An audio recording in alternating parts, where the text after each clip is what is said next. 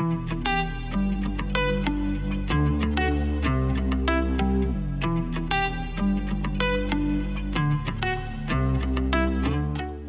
everyone. Welcome back to Making Sense of Cents. As we roll out out of election season and now into holiday season and into the holiday rush travel time, which really starts immediately after the pumpkin carving spooky season, I find at least here in New York, we're already seeing various reactions and, and factors priced into the markets, most notably consumer sentiment factored into the broader equity markets that are really priced in here, especially with risk assets whose prices are currently crumbling and selling off extensively due to lower net present values based on future expected earnings and extensive job cuts and layoffs across the board uh, to help ease the bottom line for big tech giants.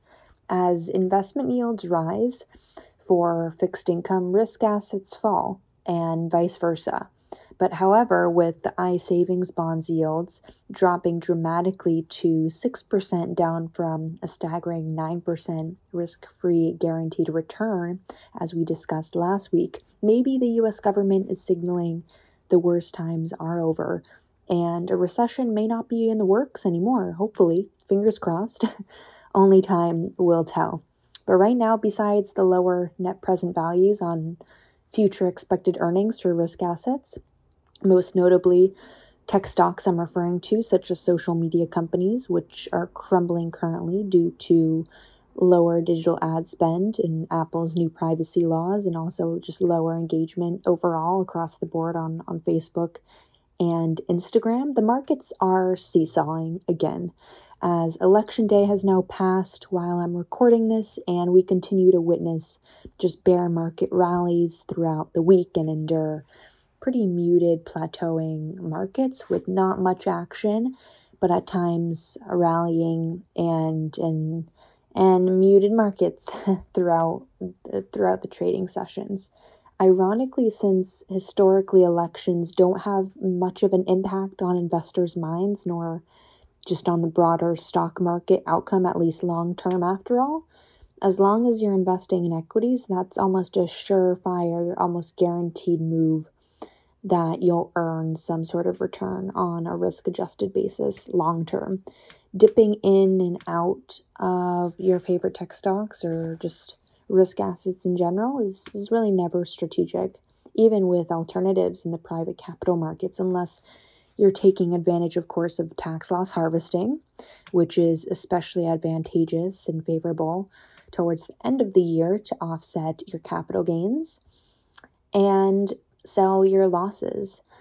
In the markets to politics, though, short term gambles and trading and, and hiccups in general, really anything that can happen um, that can deter markets is probable and expected. But long term election results, which every way ever way it, its sides doesn't really have an effect on the broader term or at least for the last 50 years historically speaking and the election doesn't really have a, a big outsized impact on on the, the broader equity indexes anyways.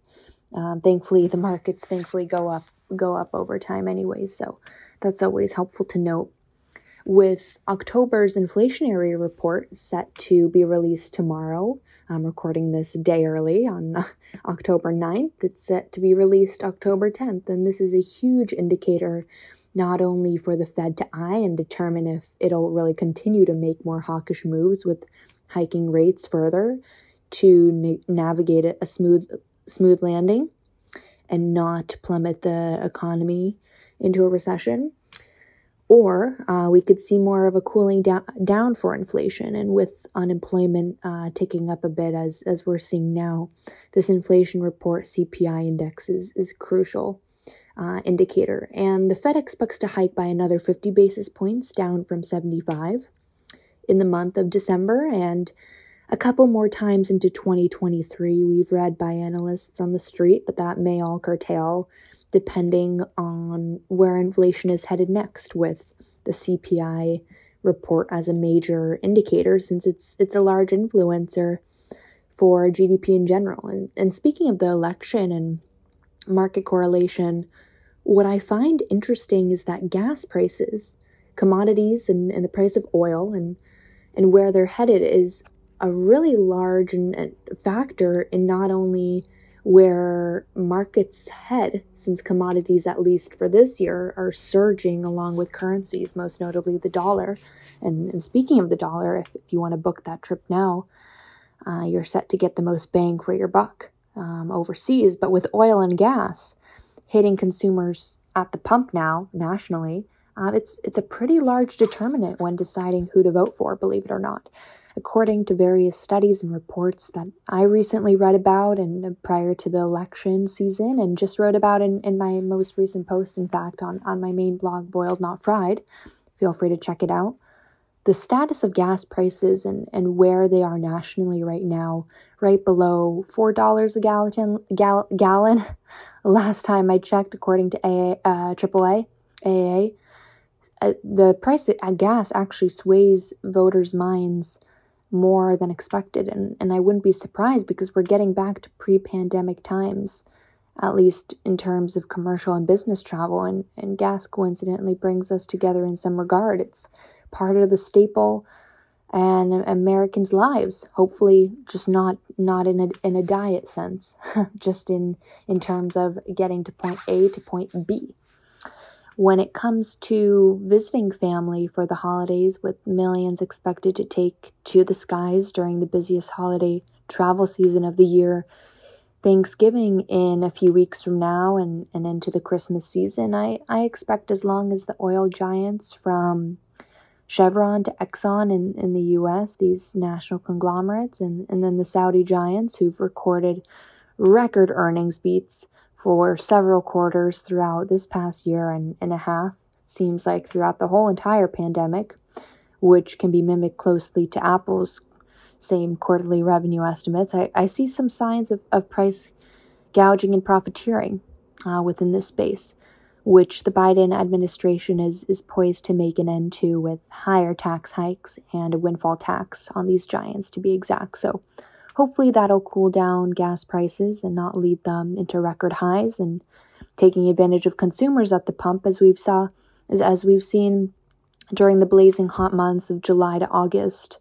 Uh, mainly starting in, in, really June, especially in the Sunbelt states when gas was soaring to five, six dollars a gallon as as Southerners are Southerners are, are not only dealing with higher temperatures at that time and at the peak summer months, um, where their gas and electricity bills skyrocket um, since they have to cool down the place, but also where most folks are located in in the South, the Sun Belt states and heartland of America, unlike here in the coastal cities where everything is packed and together.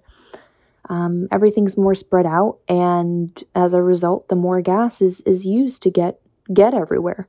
It all adds up, an important indicator just to keep in mind for the rest of America as well. I mean, at least as, as a coastal New Yorker, although gas prices aren't always top of mind for me, especially in terms of just the prices at the pump.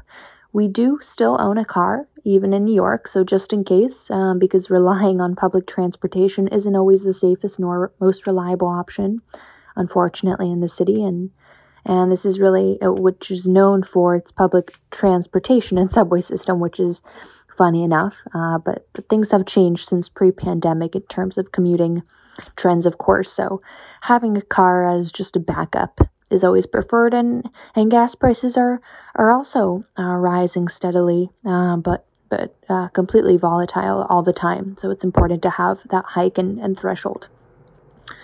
So now, just nowadays, heading into mid Q4 at this point, we all have have to really act like the Fed now, and and with all our eyes on the Federal Reserve, we also must look out look out for commodity prices, where oil and gas are headed, and and even insurance or, or pharmaceutical stocks to see how how they'll prevail till the end of this year. And within the winter months we, must stay warm and cozy which which just naturally means higher gas and electricity bills hopefully not wrecking holiday spending budgets and, and new year's resolutions.